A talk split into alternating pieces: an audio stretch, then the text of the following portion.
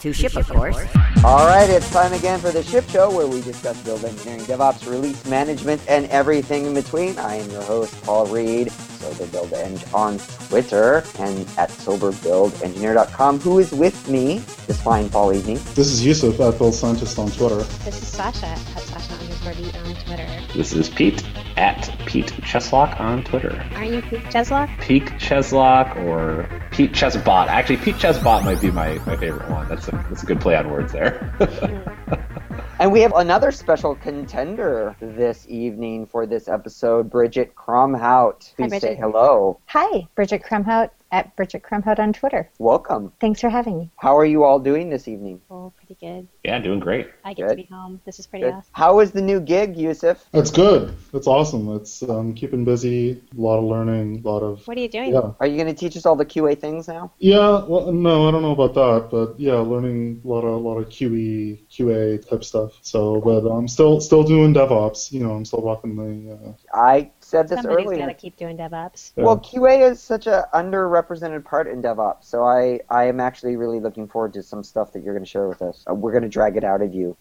cool. Looking forward to it. Yeah. All right. So first up, news and views, as we always do. The first segment of the show. Our first item tonight is the community health systems breach. I don't know if you guys heard about this. Like 4.5 million records containing patient data were compromised. That Whoa. was certainly an ouch. Yes. But I thought the interesting part of this was it was a Heartbleed. They traced it back to Heartbleed, which again, SSL is basically just screwing us constantly, is what I'm hearing. Well, I don't know. I saw this immediately and was like, yeah, right. You know, there's this is this is a cop out. But you know, they hired. Heartbleed is a cop out. Well, no, I, I thought it was a cop out that they were like, oh no, Heartbleed got it, and it was probably some like poor operational whatever setup they had. Oh, Um, I yeah, but, yeah. but as I read into it, so first they had Mandiant, and you know Mandiant's pretty legit. They had, um, and they did the analysis, and they said that they pulled credentials off of the Juniper VPN device. Which, if you think about it, like Whoa. hardware people are terrible at updating software, and I think Juniper was Dude, like, if I had hardware like that, I'd be terrible at it too. I mean, have you ever tried to update the firmware on a router? F- my life. exactly. So it basically uh, seemed. What you don't like serial cable, than- Sasha? Oh You don't like God. hooking up the serial cable with your little whatever to like get and set the set the right uh, baud on the little device to get the bits over. I've done that all except for the actual like physical part. Get get the parity right because if you don't set the stop bit, it's sad times.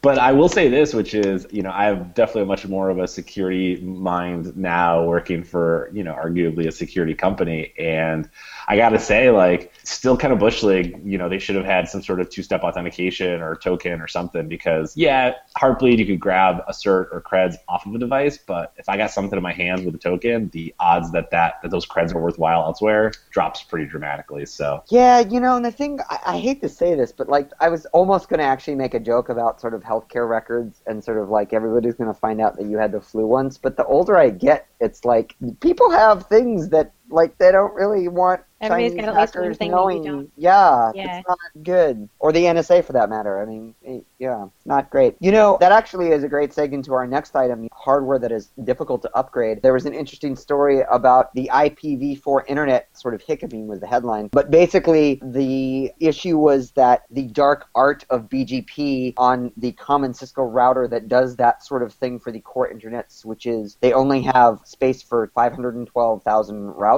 and apparently that overflowed, and so parts of those routers were like, I forgot part of the internet. Pete, you have some familiarity with these huge routers that are hard to upgrade, and it's basically always a DNS problem or these things, and, and this time it was these things. Well, I, I, I only play an expert on the internet, so I don't. I'm not actually going to say that I know anything about this, other than the fact that I understand business and that this is this is less of a technical problem, other than cheap upstream providers problem. Because the reality is, is like if you're let's say I don't know who is it Verizon or something like if they don't want to update their core infrastructure and peering connections like do they really care about upgrading routers and switches and stuff like they're just going to keep that stuff in and run it till it dies Well, let me ask you this though. I mean, one of the articles that uh, we did about Dyn was referencing the fact that they kind of do continuous delivery deployment on their internet infrastructure and how they do that. You had a hand in constructing that pipeline. To Sasha's point, like, why is it so hard to upgrade the, this hardware? Why why is that? Yeah, Why I mean, is it always the hardware that, that the Well- firmware that nobody updates that? Right. I mean, if we're talking like the software of the device, like part of it's definitely going to be that you're kind of limited to the the vendor to provide you the patch. So like the Heartbleed one before, But like they had, but they had. Cisco was like, "Your oh yeah, take this patch and do it. are going to fail because the way we we Right. we tried to stuff all these routes in the size of a care." So sorry. Yeah, no, I mean, in this scenario, it's definitely so. You know, we had a lot of people who were looking at trying to do like automation for network devices, and Mhm. honestly, like that's in the infancy. I mean, it's it's so early stages because the biggest problem is is that there's no standard across network devices. It's like per vendor. So Right. if you're gonna have some sort of chef or puppet to do your networking stuff, it'll probably work okay if you have all of one kind of device, but you probably don't. I mean, maybe you Right. do, but it's still it's it, you know there's a lot of issues around it. Yeah, no, it, it was interesting. The um, article ended with, "Is it time to switch to all of IPv6 yet?" And the Oh is probably God. yes, but every time it's like I- the IPv6 people come out of the woodwork. I'm like, I'm tired of hearing it. Shut up! Shut up with your IPv6. Just Can't shut they just go to the airport with a Hare Krishnas? It's like the Docker of the. It's the Docker for like the network people. It's like IPv6 love will solve every problem. It's like It's no, like- it's- maybe it it's will. like- I don't know, but It's like here's a 128-bit address and a flower for you as you go through security. yeah, I'm gonna get so much hate mail from that comment too. By the way, I know. All right. Well, next up we have an interesting article. Uh, we'll link to it in the show notes. Microsoft kind of changing their tune on how they talk about their own failures and their actually own operational experiences. Apparently, there was an outage in Visual Studio Online 14th of August, and their postmortem post reads a lot like something you'd read from Chef or GitHub or something. I was surprised. Did you guys see this? This mea culpa, as it were. Yeah, I was Yeah. really surprised to see this because I didn't expect Microsoft to actually go into depth about the difference between a trigger and a root cause. That actually surprised me a lot. Well, I'm happy actually you brought that up because it's Wow. funny they I they think you said in the thing that I they can't said what was like. what was the root cause quote unquote which would make John Allspaw and all of the postmortem people very happy. Root causes in quotes, not an actual thing. Yeah, nice. Yeah, I but they thought had the, Microsoft was just in the business of. Oh wait, no, that's Oracle that hides everything and doesn't talk about stuff. Sorry, my bad. you have to pay the high license fees to get their data. I'm pretty sure that you still probably can't get. It I like they they actually split it out like like you would expect. They had sort of the not root cause, but that's in, in air quotes, right? That's actually in quotes in the blog post. But uh, the cause analysis and then sort of the what did we learn from the event. Lots of good stuff in here. Very impressed with what they're doing. And you know, um, we brought this up before. Microsoft is doing some pretty amazing things with Chef, and and to the point of their sort of changing their attitude. I think that's sort of palpable. It's it's nice to see stuff like this. Yeah, I think areas at least in Microsoft are. Yeah, yeah.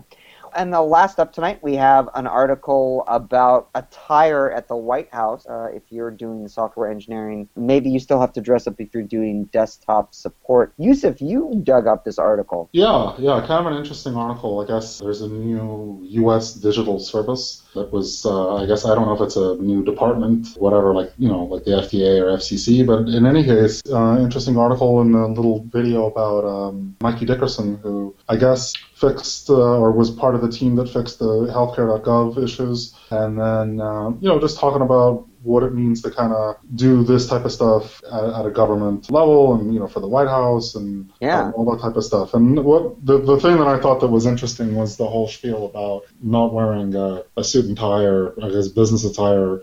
The whole big thing was like, like, is the, are the clothes a proxy for? Is this just a similar old stifly enterprise with up culture and blah blah blah, right? And and so he was saying, you know, people that are looking for jobs, like they actually look at, do you have to wear a suit and tie? And that was the whole, That's yeah, The unpleasant way to spend your day. There's Yeah. a way to get around that. yeah. A- A lot of other things are unpleasant too, but like having to sit around in nice clothes and hope that you don't ruin them is a really shitty way to spend your day. Yeah. We should note, by the way, that Mikey, speaking of Velocity New York, which is coming up in a couple weeks, he's uh, going to be talking about his experiences in that department. So maybe we can ask him about what kind of attire he wore to the White House. Oh, nice. Was was it a hoodie? no, uh, well, the video. So at one point in the video, he was sitting in a room with the president. So he, I guess he, he had a suit on for that meeting. But the the rest of the um, the video, he had like a, a button shirt and some slacks. And I guess he said, you know, that's t-shirts are not are put, kind of pushing the limit. But Where's know, the it's, button? It, it, it's the government, whatever. You know. Uh, yeah. Well, what if they can do the to, to lower that bar in terms of making it not just wearing fancy clothes to wear fancy clothes? I get I get the whole respecting the office and, and I can understand that, but uh, do you want to have fancy clothes or do you want like um, healthcare.gov looking? I want healthcare.gov looking. Yeah. So that makes sense to me. On that note, uh, next up we're going to be talking about monitoring and the nuances of monitoring, a topic that we sort of referenced here on the show, but uh, we're going to dig into it a little more. We'll be back in a moment on the show.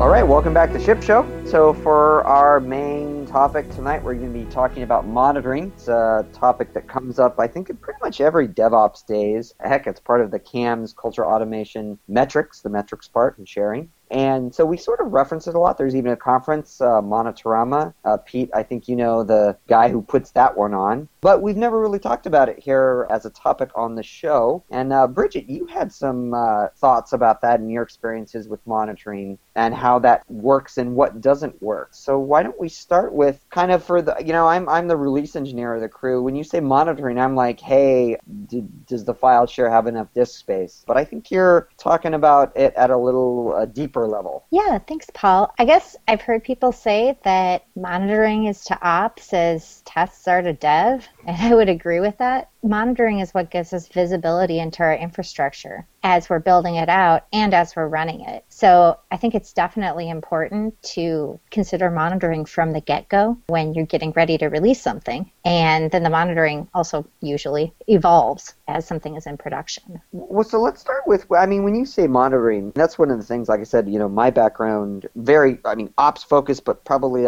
less ops focused. I know than uh, some of people on the panel. Like, what are the sort of minimalistic things that you? I mean, I can remember from a release engineering standpoint. One of the things I always used to say is, you can tell the health of a build farm by knowing whether or not all the clocks on the build machines are synced. Which is one of those things that sounds really, really stupid, but when you're trying to correlate log data between two builds that are run on different machines to see if like a network share went down or something, like having accurate timestamps on those logs turns out to be really important. So it was always one of these like actually you can sort of go in and see the health of the build farm by just looking at that weird kind of monitored metric. When you're talking about an ops environment, like what are the sort of core things that you think are like kind of must haves? Because like if it's like you don't have this, just go home and do something else. It's funny that you should mention logs because obviously those are those are pretty central. Those are pretty important to being able to know what's going on in your infrastructure.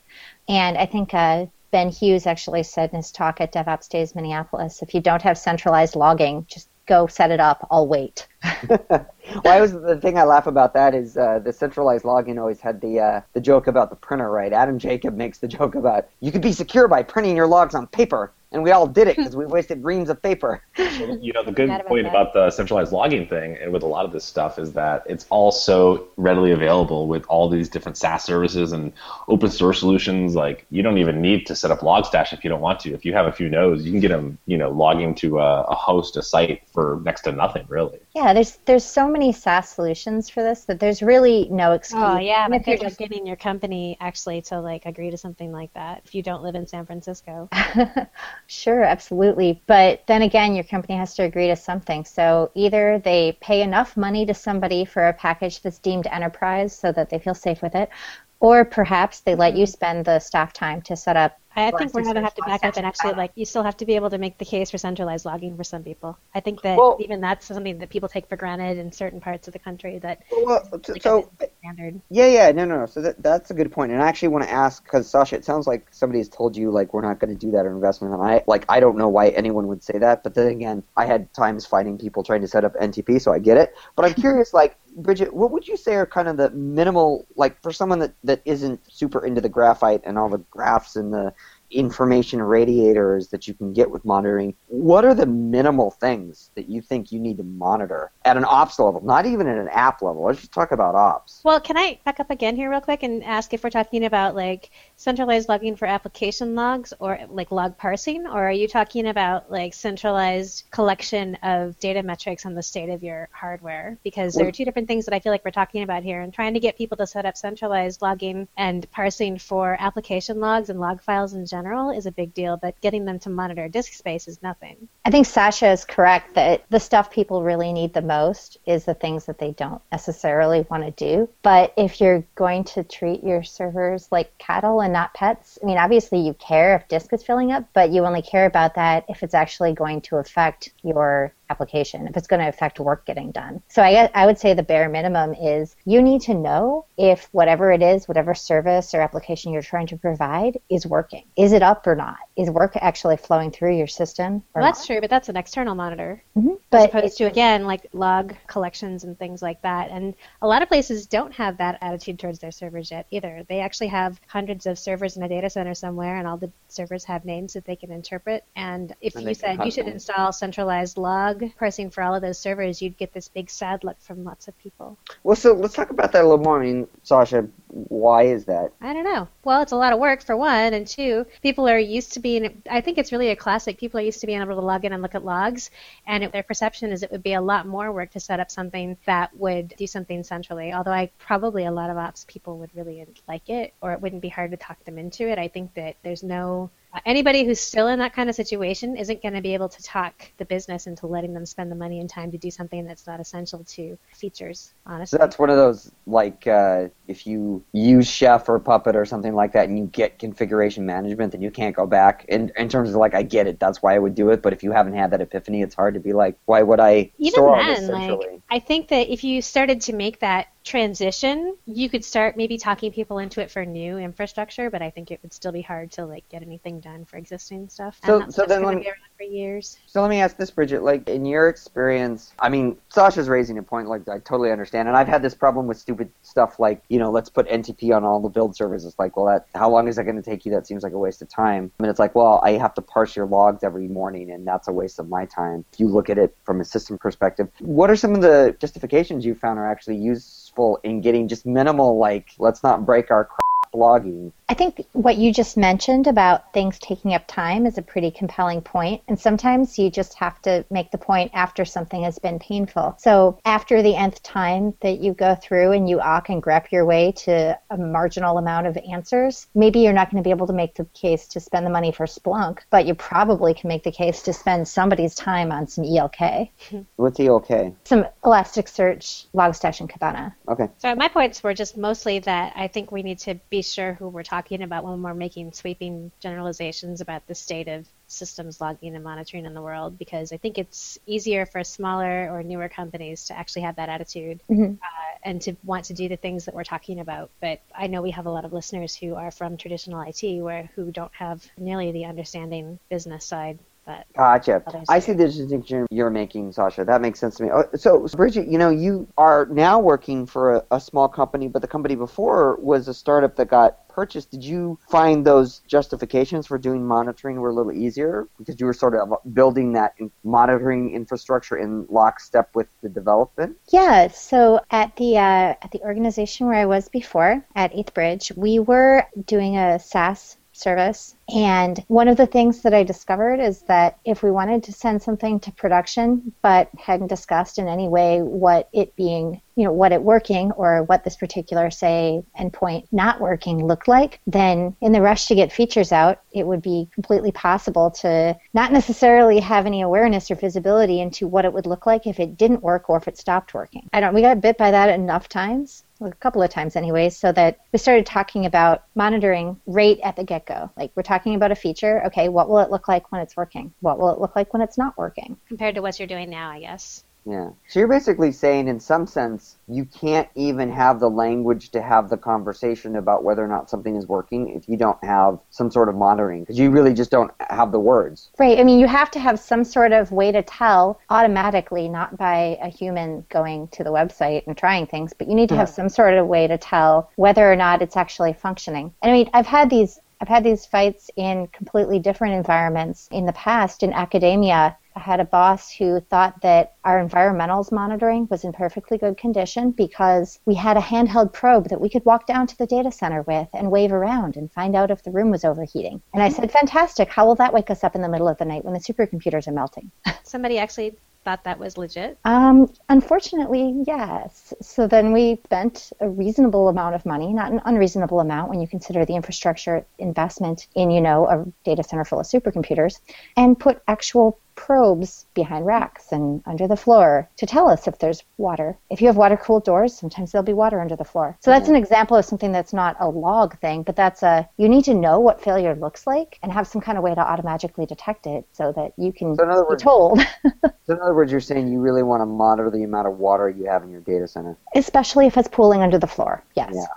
So, Sasha, I'm curious. I totally understand what you're talking about with like enterprise and sort of being reluctant, but it seems like they have all the money. Uh, and to Bridget's point, like if you've got all of these people on all of these servers that are doing things, you Oh, want to somebody's got monitor all the money, but uh, Well, no, no, no. So that's that's my question. Like the thing is, like getting like they have the money, they could buy Splunk or whatever. What have you found have been the major objections there? Is it just a mindshare thing, or or is it something else? Uh, well, with Splunk specifically, I know that a lot of places do use it, but they use it in a limited fashion because Mhm. it's extremely expensive. So you need to. I don't really know what the what the pricing model is off the top of my head, but I know that it's ex, it's prohibitively expensive. So whether or not you're using it for just basic monitoring or something more, I looked at the pricing for it when I was at the university, and at least what they were quoting to us, the price went up the more logs you put into it. So, yeah, I didn't know if it was nodes or logs itself, but yeah, I think we struggled with too, where where we are too, because we've had a couple of issues with the pricing models in the past, where people are actively figuring out which nodes they can do without having Chef on, uh, which has made us rethink our stuff too, because that's not the attitude we want anybody to have. Oh, interesting. I think that that's an issue with Splunk too. So the more you put in, the more you're paying, and it's extremely expensive. So I mean, you're paying for you know some really pretty smart parsing of logs and stuff, but the more you put in, and especially if you have application logs, and that's really where you get a lot of win from places, right? It's not just like having it be smart about your syslog, because I mean, any halfway smart piece of scripting can be smart about your syslog. It's the meat of your infrastructure that you want things to be smart about, but that's a lot of bytes. Those are all good points. I want to be careful. I mean, we're sort of talking about Splunk and how expensive it is and all that kind of stuff. And that's fine. Like, I actually haven't looked at the pricing. And I'm sure that's one of those things we, I mean, we're talking about, Sasha, you know, you were asking this, like, we're talking about kind of low level logging right now. We're talking about, like, temperature of supercomputers and things like that. And things start to get more interesting when you do kind of application level log, right? I think so. That's where everything gets interesting. Yeah. So so let me constrain this and ask Bridget. So again, pretend I'm stupid, which you won't have to pretend much. Um, As a release engineer, it's okay. yeah, I know. It's everybody can just, just ship it. It's fine. What are the, what's the minimal monitoring on the on the hardware side I should have? Like, what's the simplest thing that I should have? If you if you say I should have centralized logging, I'm cool with that. What is that? Am I am I?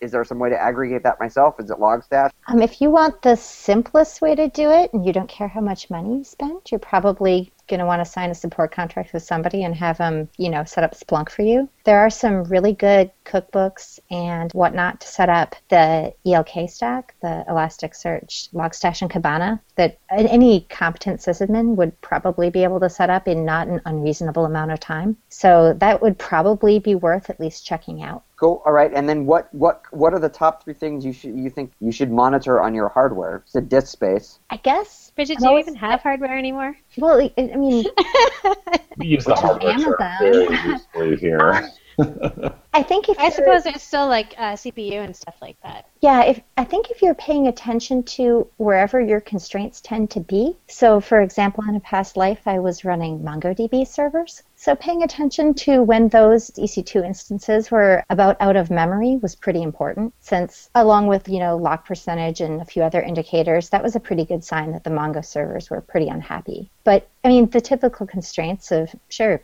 CPU, memory, disk, if you're in a situation where you can do any kind of auto scaling, one of the easiest places to decide to auto scale is on, you know, CPU. So I would say whether you're using, you know, CloudWatch in Amazon or some other way to keep an eye on those things, it's probably pretty important. Well, and then I suppose the next topic is moving up the stack a little bit, sort of application monitoring. One thing that I kind of wanted to ask, we mentioned that you'd been working at startups. I've worked at startups as well. Like, how early in, in the development should we deploy monitoring? What's what's the what's your feeling on that? Because you know at startups, it's like you know just get the minimum viable thing out the door. It's funny because we had a we had a release earlier today where we discovered after some stuff was in prod that there was definitely a memory leak that probably would have surfaced if we had been paying attention to what New Relic was telling us when it was in QA. So, um, Interesting. well, on the other hand, it didn't necessarily show up in QA, so it's possible that I mean, it didn't show up anywhere near as gravely as it did in prod. So it's possible that we didn't have tests that were specifically hitting wherever the leak was. But that's the sort of thing that it's possible that we could have caught that ahead of time. Maybe. Well, so this is the, the big thing. Like I said, I'm I, my experience with monitoring is like, hey, you should have it. But the more that I hang around people that talk about monitoring love, I guess is the hashtag. They always talk about this sort of signal to noise problem. And you sort of brought this up, like when do we alert? How do we alert? You know, there's the chaotic theory of things where it's like, are we alerting on the wrong thing? that seems like just a massive jumble that's like monitoring is confusing and you should do it but interpreting it you have to get a phd in statistics to help you with that um, And you need somebody whose full time job actually is paying attention to it, and that's um, so that's a question do you actually think that's the case do you You need need someone more than one person whose full time job is paying attention to that stuff. Yeah, for a big site, yeah. okay so so Uh, how big how big unless- company wise like at what at Oh, what point know. But I mean, until we have some, what do they call it, heuristic monitoring, better heuristic monitoring, and even that requires you to understand and continuously groom, just like everything else. Like if you don't groom and care for your for your farm of stuff that you're caring for, it gets out of control quickly, and you you can't really, it doesn't give you anything useful. That's and that's why not to you know bring the talk around to automation or anything like that. But every time I get somebody who's like they're afraid they're going to be automated out of a job, I'm like, do you know how many more interesting things there are to do with their life than uh, manage the operating system? That would be like everything. you should be staring at splunk logs Right. So I mean, and I don't think that that stuff is very interesting, but a lot of people love monitoring and metrics and the heuristic monitoring and figuring things out and seeing patterns and making graphs. And you know, if you have less time spent doing stupid things, you can do interesting things like that, I guess. I totally agree, Sasha. If you can automate any boring parts of your job away, you definitely should. Then you can do the more fun ones. And one of the least fun things possible is waking up in the middle of the night for something that you don't want to wake up for. So Seriously. I, I would draw a pretty big distinction between monitoring and alerting. Like, I would say alert fatigue is a terrible thing. And I would prefer to have just tons of monitoring and only alert, especially after hours, on the things that are actionable and require immediate attention from a human. Right. So back to the the bit about application monitoring. Yusuf, I know this is sort of starting to get into like stuff you have to pay attention to in your new job now. I mean, how can we build uh, at the application level? I mean, uh, I think we've all dealt with you know, let's grep through varlog messages, varlog mail log, find some things out. I know that was sort of the initial sort of swag at like, hey, let's look at logs that way, and they're very system focused. How can you build applications? I mean, what- what's what's a good start there to instrument your applications? I think the, the first thing you want to look at is um, what's important to the business, Mm. just straight up. Because you could look at this thing, you know, left, right, front, sideways, whatever, and come up with different ways to, you know, pull data, extract it. But if it's not important to the business, you're just going to be wasting your time. That said, I think when you're either designing something from the ground up or you're working on an existing code base, which I think most of us are. Again, you, you're going to have to ask those difficult questions and say, okay, is this important to the business? Can we allocate some time during a sprint or however, you know, whatever you use for um, managing your work to, to say, okay, we, we need to look at these things. And I, yeah, I, I do some of that. That's in my new role. That's part of um, what I'm responsible for doing. And like I said, it just depends on the, organization that you work for. For some organizations and you know maybe startups, it's not so important, or maybe it is. So you know it's interesting. I, I was at a client site recently, and they have just started to sort of instrument some of their build process. They're they're trying to kind of figure out chat ops, which there's lots of ways to really do that. And it's interesting. I mean, this monitoring discussion brings up a thing about like how do you actually monitor what your people are doing, not in an Orwellian way, but in sort of a what does a release process actually look like? What's the communication, you know? And, and we talk a lot about when we talk about like actionable postmortems having like a black box or incident response, that kind of sort of monitoring of what actually happened. But this client had a really interesting solution from the application standpoint and sort of actually the build release standpoint. What they did is they said, well, we're going to dump all of the monitoring notifications into this particular HipChat room. And then they told someone for six months 20% of your job is when there are issues or when there's data that the business wants to know that is not immediately recognizable or able to be sort of understood immediately. We want you to go back and sort of on your own, not with team, on your own postmortem, what monitoring alerted that would have let us know that. And then they actually that's how they elevated the useful alerts out so in other words they sort of monitored on everything but it went to this like trash dump and then somebody who really enjoyed like the data analysis and the monitoring and sort of the sort of correlation between what the business was asking and, and what data was coming out of their automated systems that's when they elevated certain notifications and things up to the business level where where they could be discoverable that's the word i was looking for discoverable Yeah, but I, I don't I don't think you can have just one person working on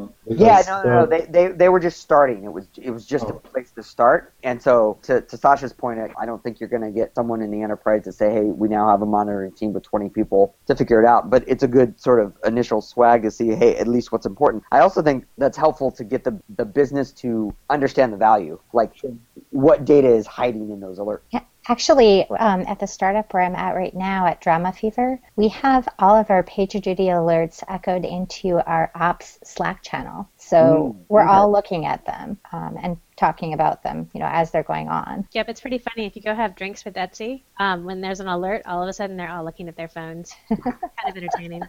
Well, it's like that. It reminds me of though that scene in like Independence Day and stuff, where there's some like government meeting in the underground bunker, and then, like everybody's pagers start going off, you know, as the president's speaking, and then and then they're like, oh, shit, you know, the aliens just attacked Florida.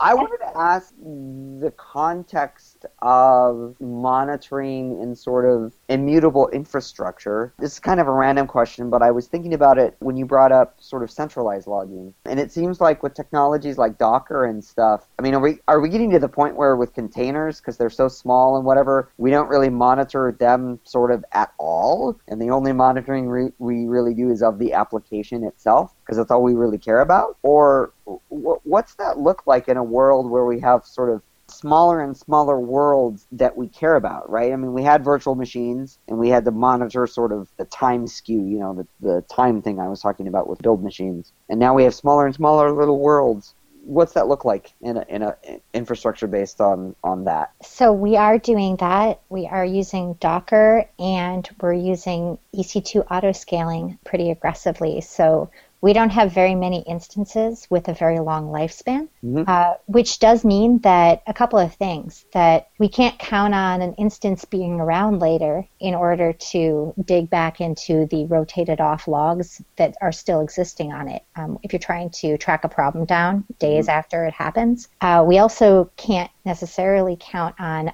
like the same instances even you know the same instances might not even be the ones that exist when we are troubleshooting a problem whether or not logs have rotated off. So for us like centralized logging is a really important component to having infrastructure that comes and goes like that. And yeah of course it, the container part doesn't really change much while it or at all while it's up. But the more important part for us is that uh, the instances can be short-lived enough depending on you know our deploy schedule such that we really need to have more of a history in Kibana in Graphite to tell us what's been going on otherwise we have no visibility So this is a really stupid question. If you're using something like containers Mhm. that are so small, do you even do you even monitor sort of OS stuff anymore? Because I mean, it would seem to me that at that level, you really, really only care about the application. So you don't so much care that the disk is full; you care that the application just started not being able to write. So my point is, is if you decide you're going to monitor the application itself and not monitor the OS under it, whether that's a container or a full VM or whatever, do you just kind of stop caring about that mid layer of monitoring and just go right to the meat and potatoes of the app? we have some checks on things like that you know disk or whatever but yeah, Yeah. for the most part we care about whether there are 400 and 500 errors coming out of our app because we're a streaming video site so mm. if there are 500 errors there might be some sort of backend problem with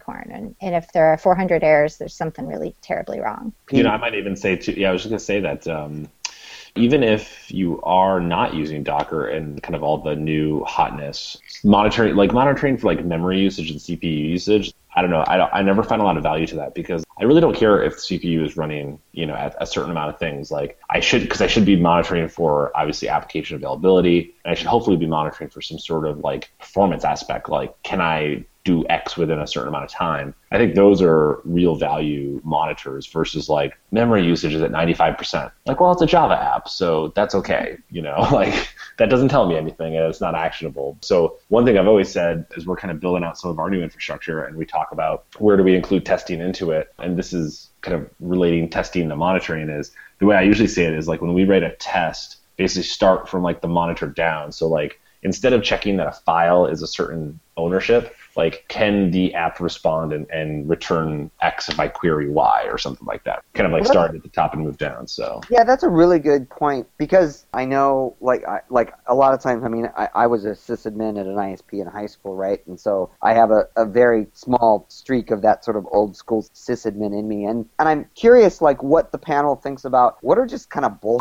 metrics that it's like your mom told you to monitor on your your server, but is not something we should bother with anymore. See, I sort of have to disagree with Pete about the, the memory thing because it's not so much that you care if something is consistently eating up 95% of memory. Oh, well, that means that you're running the right number of workers and you're getting as much as you can out of the instance. I worry more about the delta. So if you have your memory use just shooting up, that's probably going to lead to trouble. And even if you aren't seeing failures in your app immediately, if you catch that before you start seeing failures in your app, then you can uh, avert disaster. yeah, you're spot on there. The deltas, I would, I mean, I'd argue to call that a different monitor, right? Because you're Right. seeing the like percent or rate change, and actually from the same aspect of like disk usage. You know, if the disk usage is, at 90%, like I don't care unless disk usage is going to get a, hit 100 when I'm sleeping. So is that really, you know, again, someone who knows monitoring sort of from the cool people that talk about it, is that really the point? I mean, because in some sense, I remember growing up. Uh, uh, Pete, you remember MRTG? oh, that's that's my jam. I know, like those shitty GIFs that, like, you know, you could, and you, we had, you could monitor. Somebody actually, uh, Bridget, to your point about probes, they put a probe in the coffee pot, and then they MRTG'd the coffee pot at the office. This was way back in like, you know, late '90s, back in the For day. temperature or volume. Yes, yes, yes, yes. Both? Yeah, yeah, yeah. There's Um, a game but- studio in Ireland that still has that. They've got like monitoring on their espresso maker. Yeah, I'm surprised you don't, Sascha. I'm a little. Uh, well, I do actually. I have PIDs built into my espresso maker, and the one I had before this, I modded to have a PID, which is a temperature control. But I don't but, have mean, metrics put it on, on it the because internet. Put it on the internet. Come on. oh, f- No, that. but but but so my, my question though is is it, it seems to me to to the point you were just making is that it turns out that it's not so much the raw data that's interesting. It's that derivative. It's the trend line. That's really what we're looking for here. Yeah, this is what you need graphite for. Ah, okay. Or you know, And any full-timers. database. You know, if you have the time. I mean, if you have the t- again, big part of that one, if you have the time and you know capacity to set one up as well. I mean, I'm in an interesting position where I have myself and one other operations person, but I also I'm trying to build and run a support team, and we have to ship an app by a certain day. So I'd love to have Graphite, and I know that Jason Dixon has some awesome code that makes setting them one up super easily. But at the same time, like, ain't nobody got time for that. Like, I'm just gonna pay someone to solve that problem for me, and then come back to it later.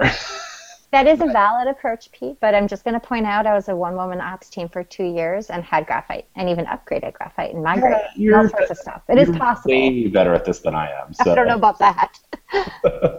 Well, so you brought this up, uh, and we talked about uh, this a little bit, and I wanted to talk about it a little bit more, call it out specifically. Human factors in monitoring. You talked about alert fatigue. Yes. So That's what you get after a day of alerts hitting your inbox, and you've put them all into your filter to delete immediately, which is what I usually end up doing. Okay, so how do you how do we how do we make alerting a more humane humane alerting? How, how do we tackle that problem? I think we have to avoid, we have to prevent what Sascha just described. So if something is always alerting to the point where, you know, the developers who are on call turn their phone off at night, for example, not that I've ever talked to anyone who's ever done that, that alert is useless and you should just delete it. Because it's causing a problem because it's preventing people from paying attention to any alerts you do care about. My favorite there- story that I've ever heard about alerts that are like bogus alerts or alerts that you have no idea what to do with is one Adam Jacob always tells that story about. He worked at a place where there was this alert that they would get every so often, and it would be all it was was it's happening again, and.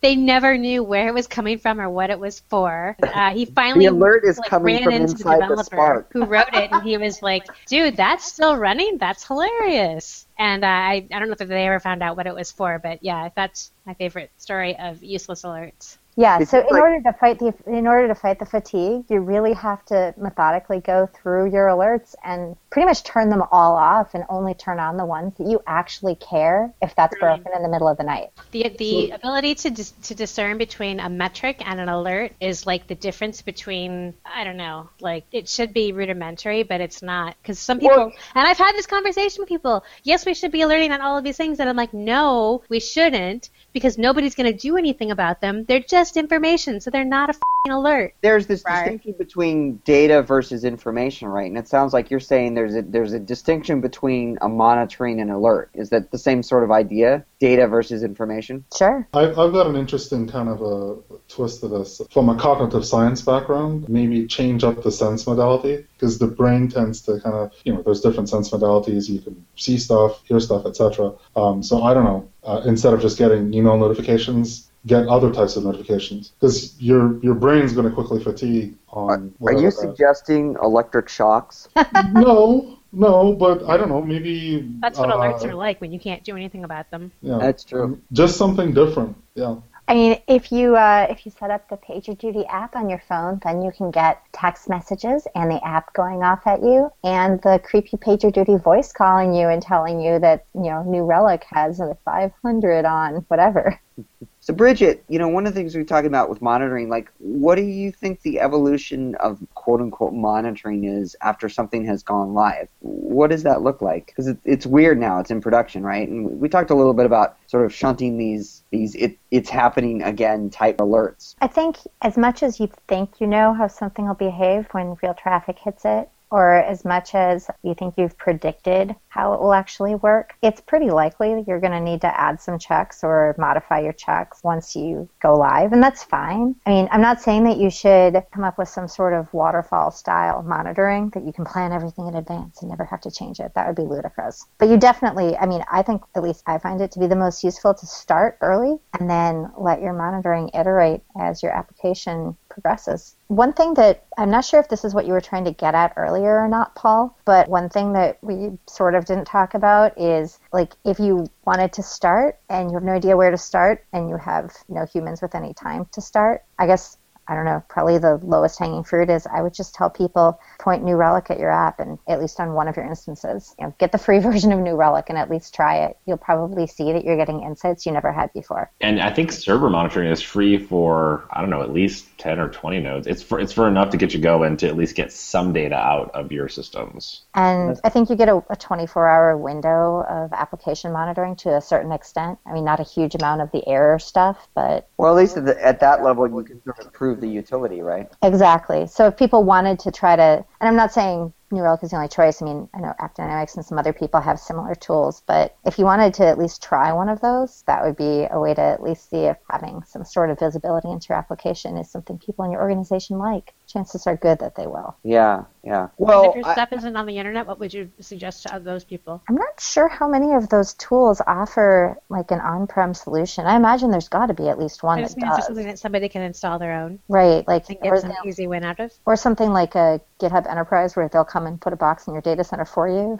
No, that's not what I'm talking about. I'm talking about if I'm just a dude on a team somewhere and I wanted to try some monitoring stuff like this out, but I don't have any access to the internet because, well, you know, my stuff's in a data center. What else could I use? I'd say Graphite and StatsD might be an interesting place to start because that doesn't require anyone to really start shipping you logs necessarily. Developers who might want to um, throw some StatsD information into your Graphite don't need to clear anything with you ahead of time. You can just tell them, point here, I'm opening this port up to these IP ranges, and they can wrap their calls in StatsD timers, and they can at least start getting counts and timers right away. Well, it's interesting. Uh, I know that for uh, applications that aren't web apps, that's kind of the amazing thing from the release engineering standpoint. I know that organizations have spent millions of dollars on engineering time building sort of monitoring within their, their big like desktop apps to send crash reports, but also like metrics data, usage data, things like that. So um, that's certainly one thing. If you have a web app, you're sort of already ahead of the game there. But if you don't, it's not impossible. It actually can be done, which is sort of interesting to see how you kind of bake bake that into your app, but it's it is definitely a different a different uh, sort of animal. Yeah, I mean, StatsD has ports in a variety of languages and does not require web app. It just requires code in order to do any kind of measurement of your performance of your code with StatsD. So I would say that would be at least a good place to look. Yeah, yeah.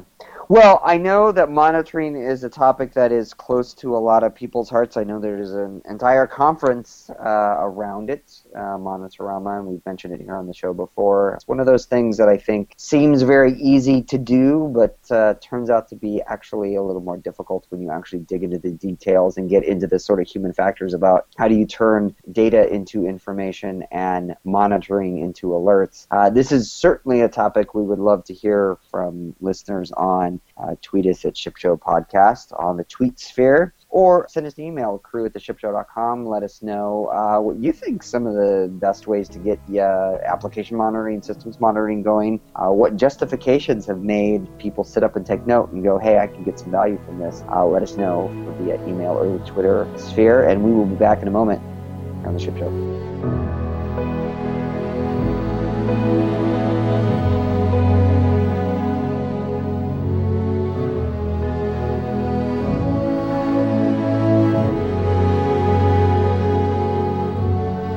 Welcome back to the Ship Show. So, for our last segment tonight, we are doing a segment that one of my favorites, but we don't do it very often. It's the uh, comment block, the opportunity for one of the uh, co-hosts to tell us how they feel about something in particular. It turns out that uh, this particular issue is something that fits well with our main topic that we just talked about, the issue of monitoring. But what happens when we're monitoring things that might be good for society, but it's aggregated from data that's not maybe society's to have? And what if we're not just monitoring servers? There's something interesting. So, uh, Bridget, you had some thoughts on this. What are we talking about, and, and what do you think? Yeah, Paul, I thought this would be interesting to talk about because you actually tweeted about it earlier today. VentureBeat had an article about the earthquake that actually woke up a large number of people in the Bay Area as measured by their jawbone up uh, wearable tech devices. And you pointed out that this is Oh, unless their name is Cheese Plus, who slept through the earthquake. Sorry, I just had to pass that in there. And so Paul pointed out that is this a privacy concern? And I would I would submit that there are probably um, a lot more than one or two or five people in Berkeley, Napa, Sonoma, etc., who are wearing a Jawbone Up. So I mean, the data is reported in aggregate. Full disclosure, I use the Jawbone Up, and it seems to me that if a terms of service tells you this data may be used for research or disclosed in aggregate, that's probably better terms than a lot of the big providers that we're all using are giving us. If you if you consider the old saw, if you're not paying for a service, um, you're not the customer, you're the product. It's not entirely surprising to me that. Um, but I'll challenge you on that. People did pay for a Jawbone. Oh yeah, yeah, yeah. For something like Google, etc., they have much worse terms than we may use this data in aggregate. I mean, I fully expect I'm going to probably start getting if they're doing voice analysis on this podcast, I'm going to start getting you know, Google ads for monitoring this, that, and the other. Not that I'm not already getting those. And I question the utility of those ads too, considering that when I have a valid cookie for PagerDuty and New Relic in the session where I'm logged into both, I get shown ads telling me that I should definitely try these services. So. Well, the worst I think is talk about data sharing. Uh, I've always wondered how LinkedIn knows to suggest certain people to me that I might know. And it turns out if you're logged into Gmail, the way they figure that out is they just, in an iframe, send a request to Gmail for all your contacts and then correlate the names. Lovely. Yeah. But anyway, I thought that this was interesting because giant companies or moderately sized companies may or may not be doing things, TM, with the wearable technology data that individual people are collecting and sending to them. But there are actually ways that, at least for services like Jawbones Up that have an open API, where we can actually use that data ourselves. So we can put something in the notes, I suppose, about how John Cowie of Etsy actually has an open source tool specifically to help you graph your data, send your data from your Jawbone up to Graphite. Something else that's interesting about this is even if a service like Jawbone with their up is only distributing the data in aggregate, they certainly do have identifiable data about you. And it would be interesting, I think I think I saw someone on Twitter or someplace talking about the possibility of data like this being subpoenaed. Where were you the night of what you know the earthquake when Right. such and such a crime was being committed? What does oh here's an interesting gap in your sleep data during that time. Well, I'll give you an example that I thought was funny. Um, I was chatting with a number of friends, and they had been at a party, and, and they saw a couple people sort of making eyes at each other, and, and they were friends with them on the Jawbone service because they were tracking each other, how, how their workouts had been going and whatever. And they actually saw a spike in heart rate around 1 a.m. Uh, on the little Jawbone graph, kind of like that graph of the earthquake. And then it wasn't it wasn't a mystery whether or not they had um, well what had happened. I'll just leave it at that. So maybe not even data that's not in the aggregate can be interesting to your friends if you're sharing it. Well so this turns out to be sort of a combination comment and block and tooltip with the data graphing thing there. But uh, curious what listeners think. I mean i don't know. Data in the aggregate uh, ostensibly seems fine but i don't know what happens when it gets used in ways that we didn't expect? Are we okay with that? Uh, I raised it because I thought it was an interesting use of that data, but uh, I'd be curious what listeners think. When does in aggregate data become not okay to be using? Uh, where is that line? Is there such a line if, if it's all in aggregate? Uh, is there some sample size that is too small? Again, Ship Show Podcast, tweet us, let us know what your thoughts are and we'll continue the conversation there. As I had said before, we are firmly in conference season. Lots of uh, awesome conferences going on. Big one coming up is FlowCon next week in San Francisco. Lots of really awesome speakers there. Two day conference. Day one is speaker awesomeness, and day two is open space and workshops. Cool stuff going on there. Ton of uh, DevOps days stuff going on. Uh, you should check it out, devopsdays.org. In Belgium, Berlin, Chicago, New York, Toronto, Vancouver, Warsaw, and Tel Aviv. I should note New York just came out. They uh, doing something a little different this year. It's all open space. And one day. Cram all the open spaces into one day. So if you're uh, in New York, that's actually right around Velocity New York. I'm speaking at Velocity New York. Uh, I should also mention the Atlassian Summit. Uh, it's a week before Velocity, speaking there too. And then also wanted to mention, uh, I know a couple people here care about this, the Chef Summit. Sascha, Oh, when yeah. is the Chef Summit? Um, October. No, October. Well, actually, it's the first week. Um, I just know that because I have like a spot blocked off on my calendar for it, but I honestly don't know the dates. I know that I'm I'm like on the road constantly on both sides of it. So uh, one thing I should note about the Chef Summit, it is in Seattle, uh, October 2nd and 3rd, but there's also the London Summit, Yep. October 15th and 16th, if you're over on that side of the, I was going to say country, but world. You can register for that, getchef.com slash summit. And then, of course, you can check the show notes for other events that are upcoming. So, from New York, this is Paul Reed signing off. From Boston, Mass, this is Pete signing off. From Minneapolis, finally, this is Sascha signing off. From San Diego, this is Yusuf signing off. From Minneapolis, this is Bridget signing off. And we will see you all in a couple of weeks.